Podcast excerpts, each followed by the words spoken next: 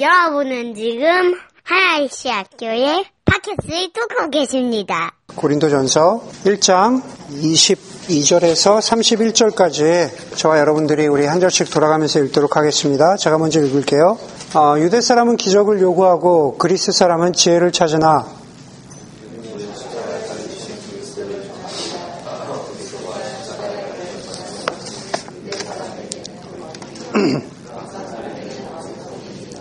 그러나 부르심을 받은 사람에게는 유대 사람에게나 그리스 사람에게나 이 그리스도는 하나님의 능력이요 하나님의 지혜입니다.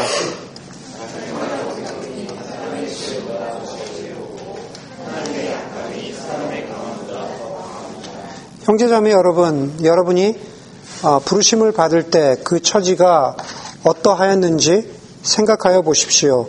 육신의 기준으로 보아서 지혜 있는 사람이 많지 않고 권력 있는 사람이 많지 않고 가문이 훌륭한 사람이 많지 않았습니다.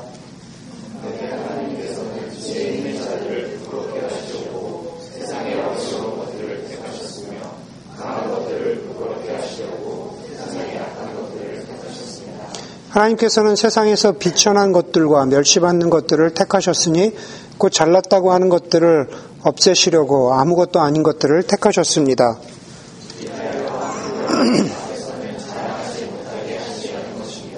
그러나 여러분은 하나님의 자녀로서 그리스도 예수 안에 있습니다. 그는 우리에게 하나님으로부터 오는 지혜가 되시며 의와 거룩함과 구원이 되셨습니다.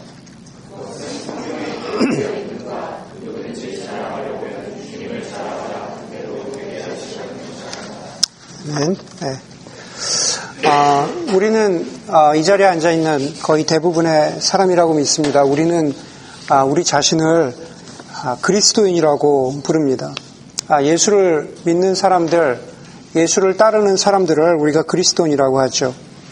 그런데 아, 예수 그리스도를 말할 때 절대 빠질 수 없는 것이 아, 십자가입니다. 그렇죠? 우리가 오늘 읽은 고린도전서 아, 다음 장인 2장 2절에 보면 여러분들 쉽게 가지고 있는 사람들 함께 보면 좋을 것 같은데 2장 2절에 보면은 사도 바울이 여기서 이렇게 말합니다. 나는 여러분 가운데서 예수 그리스도 곧 십자가에 달리신 그분밖에는 아무것도 알지 않기로 작정하였습니다. 그랬습니다. 다시 말해서 예수 그리스도 그냥 그것으로 끝나는 것이 아니라 십자가에 달린 예수 그리스도 그분만을 전하겠다고 그렇게 말하고 있는 거죠. 십자가가 없는 예수 그리스도는 말할 수도 없고 십자가가 없는 그리스도는 아무것도 아니라는 것을 어, 사도 바울은 힘주어서 말하고 있는 겁니다. 그런데 여러분 언제부터인가 십자가가 많은 사람들에게 아, 부담이 되기 시작했습니다. 예수 그리스도의 십자가를 믿지 않는 사람들에게는 십자가가 이해되지도 않고 받아들일 수도 없는 어리석은 것이 되었죠. 오늘 본문에서도 그 얘기를 합니다. 예수를 믿지 않는 사람들에게 그럴 뿐만 아니라 예수를 믿는 우리에게도 우리가 우리의 마음속을 솔직히 들여다보자면 예수를, 믿, 예수를 믿는 우리에게도 십자가라는, 십자가라는 이미지가 어떤 때는 쳐다보기에 부담스러운 이미지가 될 때가 있습니다. 1년에 한 주간, 고난 주간에 어쩔 수 없이 집중해서 묵상해야만 하는 그런 이미지가 되었고, 그나마 그 일주일이 빨리 지나가고, 부활절 계란으로 빨리 마무리하고 덮어버려야 하는 그런 이미지가 되지 않았나라는 생각을 하게 됩니다. 더 이상 우리가 살고 있는, 지금 살고 있는 미국에서는 부활절의 고난주간을 통과한 부활절의 십자가를 우리가 묵상하기보다는 넘쳐나는 것이 이스터 버니가 훨씬 더 많기 때문에 그렇습니다.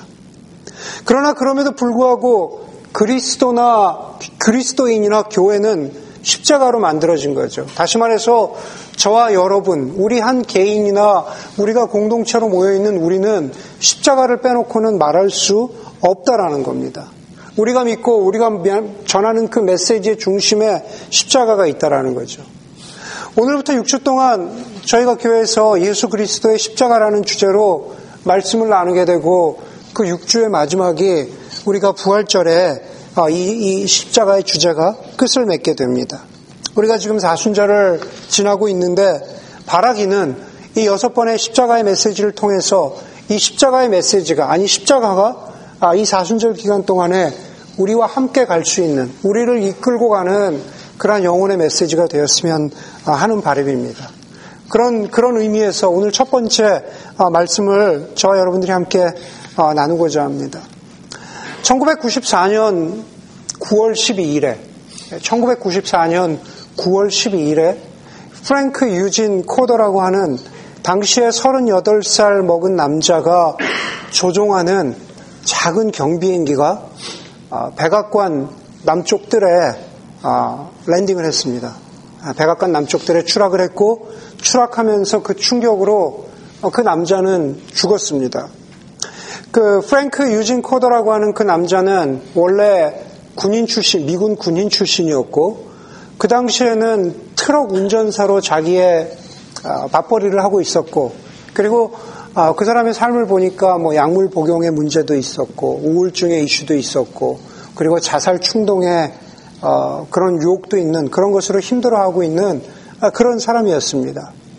그 프랭크 유진이라는 유진 코드라고 하는 사람이 작은 경비행기를 훔쳤고 그리고 어떻게 그곳까지 갈 수 있었는지 모르지만은 그 DC의 방공망을 뚫고 어, 경비행기를 몰고 백악관 그 South Lawn에 그 남쪽 잔디밭에 어, 착륙을 했습니다. 당시 대통령이었던 클린턴을 해코지 하려고 그랬던 것도 아니고 그냥 영웅심에 그랬다 그래. 영웅심에. 어. 실제로 당시에 백악관 어, 사우스런 가까이에 있었던 어, 그 클린턴의 그 집무실이랑 클린턴에 살고 있었던 그곳은 수리 중이어서 어, 어차피 그때 클린턴이 딴 곳에서 지내고 있었기 때문에 아, 뭐 대통령도 없었다 그래요. 여러분 한번 생각해 보세요. 작은 경비행기가 그곳에 추락을 하고 그것 때문에 난리가 나고 예, 당연히 그 후로 백악관의 security가 뭐 일종의 프로토콜이 당시 다, 당연히 바뀐 거는 우리가 당연하게 생각을 할 수 있겠죠. 그런데 여러분 그 비행기를 거기까지 몰고 간 그 사람 아니 어찌 보면은 아, 그 당시 언론들에서 보면은 그 사람에 대해서 그렇게 호의적인 평가를 하지 않고 그냥 대개 그런 사람들을 아, loser라고 부릅니다. 아, 이혼도 세 번째 이혼도 했고 그리고 사회에 어떤 특별한 기여도 하지 않고 있고 그런 사람이 비행기를 훔쳐서 어쩌면 이 세상에서 가장 힘있고 이 세상에서 가장 권력이 있는 사람이 살고 있는 곳으로 뚫고 들어간 것. 모든 레이더와 모든 경보장치를 뚫고 들어간 것. 여러분 그것 자체를 생각해 보면은 어찌 보면은 정말로 가장 약해 보이는 그 사람이 이 세상의 모든 것보다 모든 더 지혜로운 것보다 더 지혜로울 수 있다라는 것을 보여줄 수 있는 한 가지 이그젠플이 되었다라는 거죠. 어떻게 약한 것이 강한 것을 뚫고 거기까지 갈 수 있었을까? 제가 말씀드린 그 백악관 착륙 사건이 오늘 제가 여러분들하고 함께 나누려고 하는 십자가에 정확히 비교될 수 있는 건 아닙니다. 왜냐하면은 그 사람은 경비행기를 뚫고 거기까지 갔지만 이루고 성취한 것이 아무것도 없기 때문에 그냥 그렇게 아, 그렇게 그냥 완전하게 이렇게 싱크로나이즈 되는 거는 아니에요. 그렇지만 그 사건 자체가 보여주는 그것 그럼에도 불구하고 어떤 때는 가장 약해 보이는 그것이 가장 강한 것을 뚫고 어리석어 보이는 것이 지혜로운 것보다 낫다라고 하는 것을 증명하기에는 적절해 보일 수 있다라는 겁니다. 세상의 힘과 세상의 지혜는 어떤 때는 쉽게 무너지고 그리고 아무것도 아닌 것으로 증명될 수 있다라는 거죠. 그 사건이 그런 것을 보여주는 사건이었고 또 오늘 우리가 나누려고 하는 십자가 사건이 그렇다는 겁니다. 여러분 우리가 십자가의 사건을 보면서 십자가를 보면서 아주 디테일하게 십자가와 관련된 주제들을 나누는데 오늘 오늘 주제는 아, 설교의 제목은 십자가와 하나님의 지혜라고 하면서 서브타이틀이 왜 십자가여야만 했을까라는 겁니다. 다른 방법은 없었을까? 왜 십자가가 우리와 이 세상을 구원하는 하나님의 지혜로운 하나님의 유일한 방법이었을까 하는 겁니다. 오늘 우리가 읽었던 30절 말씀에 보니까는 이렇게 기록하고 있죠. 그리스도 예수는 그는 우리에게 하나님으로부터 오는 지혜가 되시며 그랬습니다. 예수 그리스도는 우리에게 하나님으로부터 오는 지혜가 되신다고 하셨습니다. 다시 말해서 십자가에 달린 예수 그리스도가 우리에게 지혜가 되신다. 그런데 왜 십자가여야만 했을까 하는 겁니다. 여러분, 오늘 십자가 하나님의 지혜에 대해서 나누면서 이것을 먼저 말씀드려야 될 것 같습니다. 아주 가장 심플한 건데, 가장 심플한 건데, 이것을 먼저 기억하면 좋을 것 같아요. 십자가는 우리를 위한 것이다라는 거죠. 십자가는 저와 여러분, 우리를 위한 것입니다. 다른 것이 아니라 우리를 위한 것이에요. 우리가 십자가의 사랑에 대해서도 나누고 십자가와 의인됨에 대해서도 우리가 함께 묵상할 것이고 십자가와 화해에 대해서도 우리가 말씀을 나눌 거고 십자가와 승리 그리고 십자가와 부활에 대해서도 나눌 것이지만 그 첫 번째 시작은 십자가는 우리를 위한 것입니다. 라는 겁니다. 여러분, 우리를 위한 것이다. 다시 말해서 우리를 위한 좋은 소식이다. 우리가 흔히 복음이라고 합니다. 그 복음을 아주 요약적으로 보여주는 성경의 구절들이 있습니다. 우리가 잘 아는 대로 요한복음 3장 16절이 그렇죠. 요한복음 3장 16절 잘 아십니다. 하나님이 세상을 이처럼 사랑하사 독생자를 주셨으니 그렇게 시작합니다. 대표적으로 우리가 또 다른 복음, 우리를 위한 예수 그리스도가 우리를 위한 복음이다라는 것을 보여주는 구절은 우리가 읽은 이 고린도 전서, 고린도전서 15장에 나와 있는 말씀입니다. 고린도전서 15장 1, 2절에서 4절에 가면은 이렇게 말합니다. 내가 여러분에게 복음으로 전해드린 말씀을 여러분들이 헛되이 믿지 않고 그것을 굳게 잡고 있으면 그 복음, 좋은 소식을 통해서 여러분들이 구원을 얻게 될 것입니다. 그런데 그 복음은 무엇이냐? 그 예수 그리스도께서 성경대로 우리 죄를 위해서 죽으셨다는 것과입니다. 예수 그리스도께서 성경대로 우리 죄를 위해서 죽으셨다는 것. 다시 말해서 그리스, 복음이라는 것은 그리스도께서 우리를 위해서 저와 여러분의 죄를 위해서 십자가에서 죽으셨다는 것. 십자가는 우리를 위한 것이라는 거죠. 여러분, 과연 우리의 죄가 뭡니까? 우리의 죄가 뭘까요? 여러분, 미디어를 통해서 최근에 그, 보셨는지 모르겠지만은, 아, 얼마 전에 그 신영복 선생이 돌아가셨습니다. 신영복 선생이 누구신지 모르면 이제 여러분을 찾아보시면 되겠는데, 네, 그 감옥으로부터의 사색이나 아, 처음처럼이라는 아, 책을 쓰신 신영복 선생이 돌아가셨습니다. 여러분의 마켓에 가면은 처음처럼이라는 그 소주 있잖아요. 그거 쓰신 분, 그 붓글씨 그거 쓰신 분, 어, 그분의 글씨체를 그대로 갖다 쓴 겁니다. 근데 원래 책이 있습니다. 여러분 근데 그 처음처럼이라는 책에 보면은 굉장히 짧은 글들이지만 인상적인 글이 있습니다. 그런데 거기에서 저한테 굉장히 인상적인 아, 글귀가 하나 있었어요. 우리가 이야기하는 흔히 이야기하는 자유, 프리덤이라 고 그러죠. 자유를 그 신영복 선생께서 이렇게 풀이를 해 놓으셨습니다. 자유란 것은 자기만의 이유를 가지고 걸어가는 거예요. 네, 멋있지 않습니까? 저는 제가 지금까지 본 자유에 대한 어, 풀이 중에 그것만큼 짧지만 강렬한 해석을 본 적이 없어요. 자기만의 이유를 가지고 걸어가는 것. 자유란 것은 자기만의 이유를 가지고 걸어가는 것이다. 오늘 어, 형제들의 자유에 대해서 제가 잠깐 얘기하겠습니다. 누구 특정한 사람을 이야기하는 게 아니니까 너무 이렇게 어펜드 받지 마세요. 예, 형제들이 예, 형제들이 아, 자유를 원합니다. 예를 들어서 어, 떤 형제가 자기만의 이유, 자유를 가지고 자기만의 이유를 가지고 아내의 허락 없이 맥북을 사는 겁니다. 예, 살 필요가 없는데 맥북을 사는 거예요. 예, 그러면서 아내에게 아내에게 나는 자유가 필요해. 나는 자기만의 이유가 있다라고 하는 겁니다. 그럴 수 있습니다. 어떤 형제는 예, 어떤 형제는 자기만의 이유를 가지고 지금 당장 필요하지 않은 목공 도구를 계속 주문하는 겁니다. 집 앞으로 계속 아마존 프라임으로 목공 도구가 오는 겁니다. 자기만의 이유가 있습니다. 네, 그렇죠. 어떤 형제는 자기만의 이유를 가지고 garage로 들어갑니다. 그렇죠. 네, 퇴근해서 거라지로 들어가서 뭔가를 그 안에서 자꾸 합니다. 네, 자매들은 예로, 예로 들지 않을게요. 주로 형제들. 그렇죠.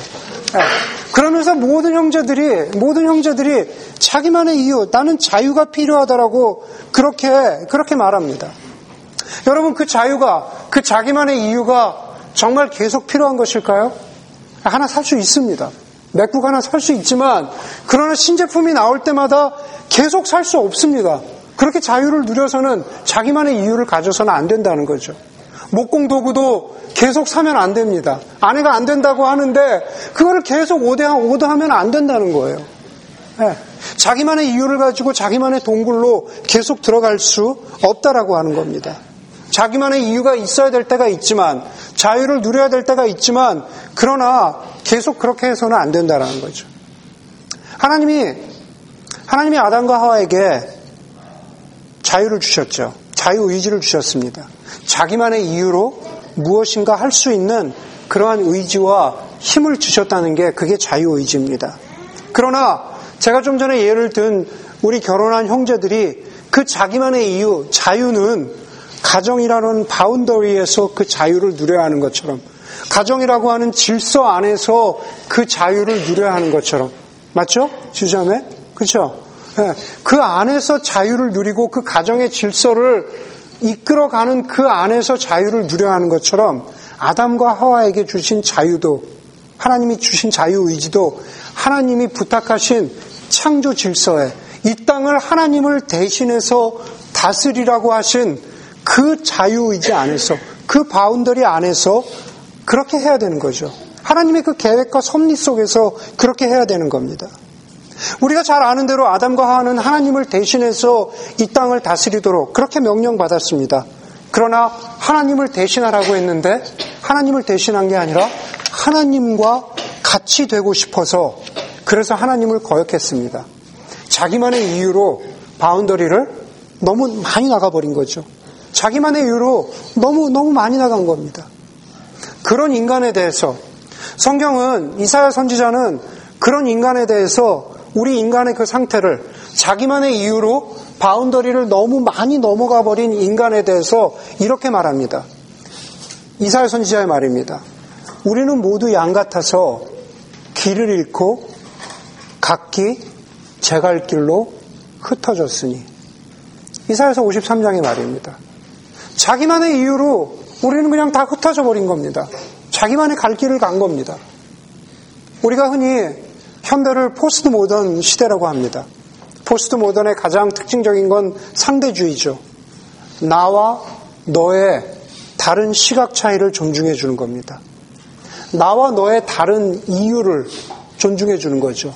너는 너만의 자기만의 이유가 있을 것이고 나는 나만의 자기만의 이유가 있을 것이라는 것을 서로 인정해 주는 겁니다. 그리고 각자의 이유를 가지고 각자의 길을 걸어가는 것, 각자의 이유를 가지고 각자의 어떤 어떤 믿음을 찾아가는 것, 그것을 포스트 모던에서는 미덕이라고 그렇게 말합니다. 그래서 각자의 이유나 각자의 길을 인정해 주지 않는 것, 그러면서 이게 길이다. 네 자유는 옳지 않아. 네 이유는 옳지 않아. 이 길로 가야 돼. 라고 하는 것에 대해서 못 참아 하죠. 예수님은 길이요 진리요 생명이라고 하셨는데 예수님만이 길이라고 하는 것을 못 참아 합니다. 그런데 어쩌면은 조금 더 깊이 생각해 보면은 진정한 상대주의는 존재하지 않는 걸 수도 있겠죠. 그렇죠. 진정한 상대주의라면은 내가 이 길이라고 어, 주장하는 내가 이 길만이 길이라고 하는 것도 용납해주고 받아들여 줘야 하는데 그것을 받아주지, 받아주지 못한다면 어쩌면 진정한 상대주의는 없는 거나 마찬가지겠죠. 다시 처음에 제가 여러분들에게 드렸던 질문으로 돌아갑니다. 우리의 죄가 뭘까요? 우리 인간이 예수 그리스도께서 우리의 죄를 대신해서 복음은 우리의 죄를 대신해서 예수 그리스도께서 십자가에 달려 죽으신 것이라고 하는데 제가 길게 설명했지만은 한마디로 그런 거죠. 아담과 하와처럼 우리가 각자만의 이유로 하나님을 거역하고 우리의 길을 걷다가 길을 잃어버린 것. 그것이 바로, 그것이 바로 죄라는 겁니다. 여러분, 그러면 그렇게 길을 잃어버린 인간을 우리가 어떻게 제자리로 돌려 놓을 수 있을까? 원래 트랙으로 다시 회복시킬 수 있을까? 똑같은 이사야 선지자는 53장에서 계속해서 이렇게 말합니다. 우리는 각기 제갈, 제갈 길로 가다가 흩어져서 길을 잃어버렸는데 예수 그리스도께서 그는 실로 우리가 받아야 할 고통을 내 자기만의 이유로 걸어가다가 길을 잃어버려서 당하게 될 우리가 당하게 될 그 고통을 예수 그리스도께서 대신 받고 우리가 겪어야 할 슬픔을 대신 겪었다. 그렇기 때문에 그가 찔린 것은 우리의 허물 때문이고 우리의 자유 때문이고 그리고 그가 상처를 받은 것은 우리의 악함 때문이다. 주님께서 우리 모두의 죄악을 그에게 지우셨다. 하나님께서 우리 모두의 죄악을 바로 예수 그리스도의 십자가의 예수 그리스도께 짊어지게 하셨다. 라고 성경은 말하고 있습니다. 그게 바로 십자가인 거죠. 자기만의 이유로 자기 뜻대로 행한 아담과 하와 같은 우리들. 그래서 길을 잃어버린 우리들은 우리가 스스로 나의 이유에 대해서 책임을 져야 하는데 그렇지 못했습니다. 오히려 하나님께서 자기 아들을 십자가에 못 박히셔서 우리의 죄를 대신 지게 하셨습니다. 예수님께서는 십자가에 달려 돌아가시기 전에 최후의 만찬에서 떡과 잔을 떼시면서 이렇게 말씀하셨죠. 이것은 너희를 위하여 주는 내 몸이고 이것은 죄 사함을 얻게 하려고 많은 사람을 위하여 흘리는 내 피라고 하셨습니다. 예수님이 선포하신 그 메시지는 그냥 추상적인 게 아니라 실제로 저와 여러분들을 위해서 우리를 구원하시기 위해서 흘리신 십자가의 십자가의 대속이라는 거죠. 십자가의 은혜라는 겁니다. 저는 바로 저와 여러분 우리 인간을 위해서 십자가에 달린 예수 그리스도의 그 십자가의 의미를 존 스토트 목사님의 그리스도의 십자가만큼 아주 짧고 간략하게 설명한 책을 보지 못했습니다. 그 책에 보면은 이렇게 말합니다. 인간은 하나님에 대항하여, 대항하여 자기를 주장하면서 오직 하나님께만 해당되는 자리에 자기를 올려놓는다. 하나님의 자리에 우리를 올려놓습니다. 그런데 하나님은, 그런데 하나님은 인간을 위해서 자신을 희생시키시고 오직 인간이 있어야 할 자리에 자기 자신을 두신다 그랬습니다. 여러분, 인간이 있어야 할 자리가 어디입니까? 사실 십자가는 우리가 있어야 할 자리라는 거죠. 우리가 우리의 자유에 대해서 책임지고 우리의 죄에 대해서 책임져야 할 자리가 십자가의 바로 그 자리인데 그 자리에 누구를요? 자기의 아들 대신 예수 그리스도를 두셨다라고 그렇게 말합니다. 여러분, 십자가는 바로 저와 여러분, 우리를 위한 겁니다. 그렇다면 오늘 설교의 주제에 관련되는 질문을 던지게 되죠. 그런데 왜 십자가일까? 왜 굳이 십자가만 했을까? 오늘 성경에서 십자가는 하나님의 지혜라고, 하나님의 지혜로운 방법이라고 하셨는데, 왜 그 방법 외에는 다른 방법은 없었을까 하는 겁니다. 성경은 길을 잃은 인간을, 우리를 원래 제자리로 돌려놓는 것은 십자가뿐인데, 그 십자가가 오늘 성경에 보니까 유대인들에게 거리끼는 것이라고 그랬습니다. 그렇죠? 20, 23절에 보니까 우리는 십자가에 달린 그리스도를 전하는데 우리는 십자가에 달린 그리스도를 믿는데 그리스도가 십자가에 달리셨다는 것은 유대 사람들에게는 거리끼는 것입니다. 그럽니다. 그냥 그냥 십자가가 아니라 거리낀다라는 것은 부끄러워한다라는 거죠. 그렇죠? 가능하면은 거리낀다라는 것은 가능하면은 외면하는 겁니다. 거리낀다라는 것은 십자가 외에 다른 방법이 있다면은 다른 방법을 한번 찾아보겠다라는 그런 뜻입니다. 누가 그랬다고요? 유대인들이 그랬습니다. 유대인들은 십자가에 달린 그리스도, 거기에, 거기에 왕이라고, 십자가, 너희 그리스도, 메시아라고 붙어 있었잖아요. 우리는 십자가에 달린 그리스도라고 그렇게 말합니다. 여러분 잘 아시죠? 그리스도는 메시아란 뜻입니다. 그리스도나 메시아는 똑같은 단어이죠. 왕이란 뜻이죠, 왕. 그렇죠. 그런데 여러분, 한번 생각해 보십시오. 유대인들에게, 유대인들에게 그게 얼마나 모순되는 말입니까? 왕인데, 메시아인데, 십자가에 달려 죽었습니다. 어떻게 왕이 우리의 시각 말고, 그 당시 유대인들이 보기에 어떻게 왕이 십자가에 달립니까? 여러분, 예수님 당시에 십자가라는 것은, 잘 들으세요. 예수님 당시에 십자가 처형이라는 것은 보통 자신이 영웅이라고 믿다가, 제가 아까 애들한테 영웅에 대해서 얘기했는데, 보통 자신이 영웅이라고 믿다가 나중에는 전혀 그렇지 않은 아주 평범한 혹은 사회 부적응자로 판명된 그런 사람에게 사회에 반역한 사람에게 내려지는 로마 로마 군대가 내린 형벌이었다라는 거죠. 이해되세요? 자신이 영웅이라고 믿었는데 알고 보니까 반역자예요. 반역자로 판명된 이 사람에게 내리던 벌이 바로 십자가였다라는 겁니다. 여러분 십자가 형벌은 우리가 설교를 통해서나 많이 아는 것처럼 너무나 고통스럽습니다. 아니 십자가에서 달려 죽기 이미 이전에 채찍질이나 다른 고문이나 고통들 때문에 이미 이미 거의 죽게 된 겁니다. 십자가에 달릴 때 또 우리가 아는 대로 거의 벌거벗은 모습으로 달립니다. 피가 흐르고 상처가 흐르고 벌거벗은 모습으로 달린 그냥 반역자가 아니라 왕, 메시아.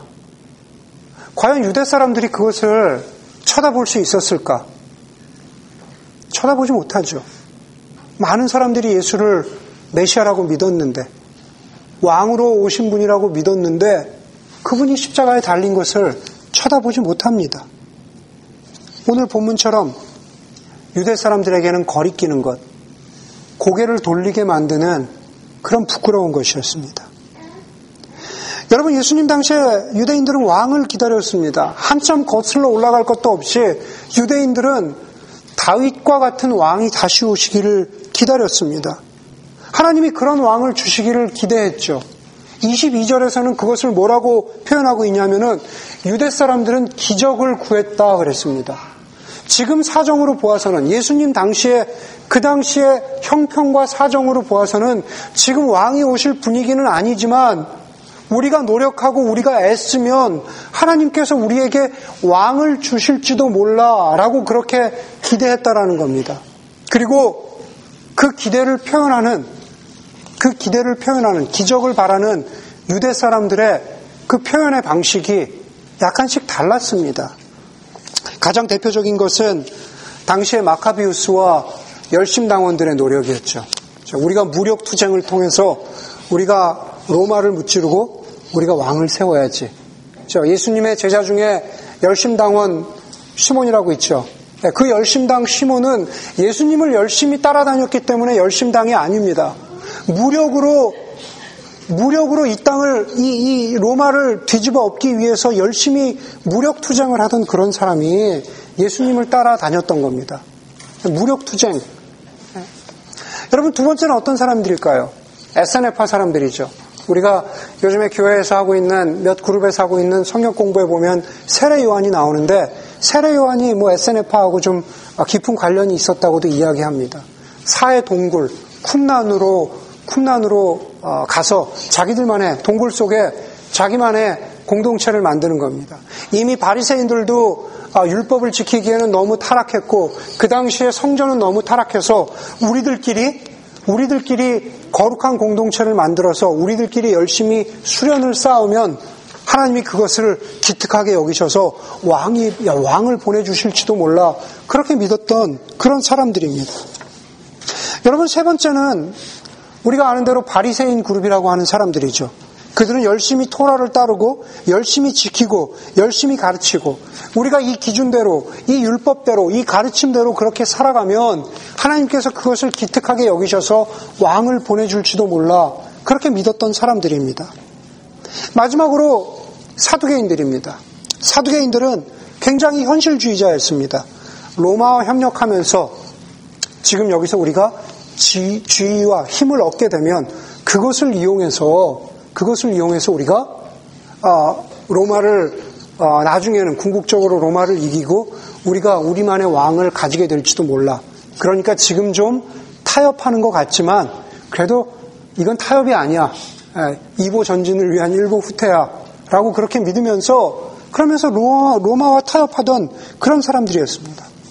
그러나 성경을 보면은 그 사두개인들이 이루었던 것은 아무것도 없습니다. 당시에 유대인들이 왕을 기다리고 있었던 그런 방식들이 그랬다라는 거죠. 저는 제가 너무 스트레치를 했는지 모르겠지만은 그것을 가지고 한번 생각을 해보았습니다. 지금 시대에는 지금 시대에는 우리가 구원을 얻기 위해서 어떤 방식을 택할까? 우리가 이 세상을 구원하기 위해서 어그러진 이 세상을 어, 구원하기 위해서 유대인들의 그 네 가지 방식에 우리의 삶을 대입해 보자면 우리는 어떻게 살아갈까? 예, 무력 투쟁을 하는 사람들이 있죠. 공산주의처럼 예, 프롤레타리아 계급이 일어나야 된다. 이미 예, 폐기되었습니다. 예, 지난 70년의 어, 공산주의 시도로 그것은 이미 어, 어, 가능하지 않다라는 게 드러났습니다. SNF와 같은 사람들이 있죠. 예, 우리가 우리가 아, 이, 이 세상에서 벗어나서 우리만의 명상, 우리만의 초월, 우리만의 어떤 메디테이션을 통해서 우리가 우리 스스로를 구원하고자 하는 그러한 그러한 어떤 아, 그룹들이 많이 있습니다. 우리가 흔히 이야기하는 밖에 나가면 그런 명상 그룹들 얼마나 마, 많이 있습니까? 자기만의 어떤 초월에 이른다. 그렇게도 볼 수 있겠죠. 여러분 율법 바리새인 같은 사람도 우리 세상에 많이 있습니다. 다시 말해서 우리가 흔히 이야기하는 아, 보통 세계의 종교들이 그렇죠. 내가 내 종교의 율법대로, 내가 내 종교의 아, 원칙대로 그렇게 살아가다 보면 그러다 보면 이 세상에 구원이 임하지 않을까라고 믿으면서 자기들만의 구원의 방식, 원칙을 가지고 거기서 하나도 벗어나지 않으면서 그렇게 살아가는 것들이 있습니다. 혹은 혹은 사두개인 같은 사람들이 있죠. 우리의 우리의 어, 우리가 힘을 얻게 되면 인간이 인간의 능력을 극대화시키면 뭐 인공지능처럼 그렇죠? 네. 그러다 보면은 이 세상이 점점 좋아지는 유토피아가 되지 않을까? 그런 그룹들이 있었다라는 겁니다. 예수님 당시에나 지금이나 다시 예수님 당시로 돌아가면 예수님 당시에는 이 땅에 하나님이 보내실 왕을 조금이라도 빨리 오게 하는 데 있어서 그렇게 노력한 유대 그룹들이 있었지만 그 사람들 다 실패했습니다. 그것을 가지고 하나님이 왕을 보내주신 게 아닙니다. 오늘 본문에 보니까는 왜 십자가여야만 했을까라는 질문에 대해서 그 십자가는 그리스 사람들이나 로마 사람들, 이방 사람들은 그 십자가는 이방 사람들에게 어리석은 것이라고 했습니다. 유대 사람들은 고개를 돌리게 하는 것이라면은 아, 이방 사람들에게는 어리석은 것이라고 했습니다. 그러면서 그 사람들은 지혜를 찾았다 그랬습니다. 여러분 당시에 십자가 처형을 실행했던 로마 사람들은 그들이 보기에 로마 사람들이 보기에 십자가에 달려 죽는 사람들은 너무나 미련한 사람들이에요. 왜 저렇게 죽지? 왜 저렇게 미련하고 어리석은 방법을 택하지? 그래서 로마 사람들 가운데에서 조금이라도 양식이, 양식이 있고 조금이라도 지성이 있는 사람들은 십자가라는 방식은 너무나 어리석었기 석었기 때문에 십자가를 십자가로 표현하지 않고 십자가에 달려 죽는 사람을 이렇게 말했다 그래요. 저 불행한 나무. The unfortunate tree. 뭐 이렇게 내릴 수 있겠죠. 네. 왜저 사람은 저 불행한 나무에 달려서 저렇게 저런 방식으로 죽어야만 했을까? 다른 방법은 없었을까? 그렇게, 그렇게 미련한 방식으로 바라봤다라는 겁니다. 로마 사람들 뿐만 아니라 그리스 사람들도 오늘 보니까는 그것은 지혜 있는 행동이 아니었습니다. 여러분, 우리가 우리 주위에서 만나는 많은 사람, 많은 사람들은 사실 또 어찌 보면은 이런 부류의 사람이 많습니다. 즉 로마 사람이나 그리스 사람들처럼 우리 주변에서 만나는 여러분들이 직장에서 흔히 만나는 어, 주변에 있는 사람들이 이렇게 말합니다. 성경을 읽어보니까 산상수훈의 말씀도 참 좋고 예수님의 가르침이 참 좋은데 그것들은 인정하겠지만 그런데 왜 예수님이 십자가에서 죽여, 죽어야 해? 왜 굳이 십자가의 방식을 택해야만 했을까? 좀 더 지혜로운 방법은 없었을까? 왜 저 불행한 나무에 달려서 죽어야만 했을까? 여러분, 이 못이, 이 못이 작은 못이고 구부러졌다라고 한번 상상을 해봅시다. 예, 우리가 쉽게 구부리고 우리가 쉽, 뭐 쉽진 않지만 펼 수 있는 그런 못이라고 그렇게 한번 상상을 해보자라는 거죠. 우리는 쉽게 구부리고 우리는 쉽게 펼 수가 있는데 우리가 쉽게 할 수 있는 것을 우리 저 뒤에 있는 우리 깐난애기 어, 유리나 우리 주원이에게 주면서 내가 한 것처럼 너희도 이렇게 구부리고 펴봐 라고 한다면 저 깐난 아이들이 할 수 있을까요? 절대 하지 못합니다. 절대 하지 못합니다. 저와 여러분, 하나님과 같이 되려고 했던 우리 인간의 상태는 바로 이렇게 구부러진 상태라는 거죠. 하나님과 같이 되려고 했던, 되려고 했던 세상의 상태는 바로 이렇게 구부러진 목과 같은 상태라는 겁니다. 그런데 이 못은 저갓난 아기들이 펼 수 없는 것처럼 자기 힘으로는 절대 펼 수 없는 것처럼 구부러진 우리의 상태, 구부러진 세상의 상태는 우리가 무엇을 해도 어떻게 해도 이 구부러진 것을 다시 펼 수가 없습니다. 이 구부러진 것을 다시 펴게 하실 수 있는 분, 다시 곧게 하실 수 있는 분, 우리에게 구원과 새 생명을 주시는 분은 오직 하나님 뿐이시죠. 그런데 그 방식이 미련해 보이고 지혜롭지 못하고 고개를 돌리게 할 만큼 말도 안 되는 방식인 것 같지만 그러나 오늘 25절에 보니까 25절에 보니까 뭐라 그럽니까? 하나님의 약함이 사람의 강함보다 더 강합니다. 그랬습니다. 십자가는 너무 약해 보이고 너무 말이 안 되고 너무 너무 쳐다보기에도 힘든 그것이지만 그 하나님의 약함이 우리가 펼 수 없는 것을 우리가 구부러뜨린 것을 펴게 하는 힘이 있다라고 오늘 성경은 그렇게 말하고 있습니다. 여러분 마태복음 마태복음 18장 1절에서 3절에 보면 혹시 여러분 가운데 이번 주에 그 말씀 가지고 묵상한 분들이 있는지 모르겠는데 마태복음 18장 1절에서 3절에 보면 제자들이 예수님께 이렇게 묻습니다. 하나님 나라에서 누가 가장 큰 사람입니까? 그렇게 물었더니만 예수님이 어린아이 하나를, 저 작은 어린아이 하나를 곁에 불러서 세우시고 너희가 이 어린아이와 같이 되지 않으면 결코 하나님 나라에 들어갈 수 없다. 구원받을 수 없다. 새 생명 얻을 수 없다.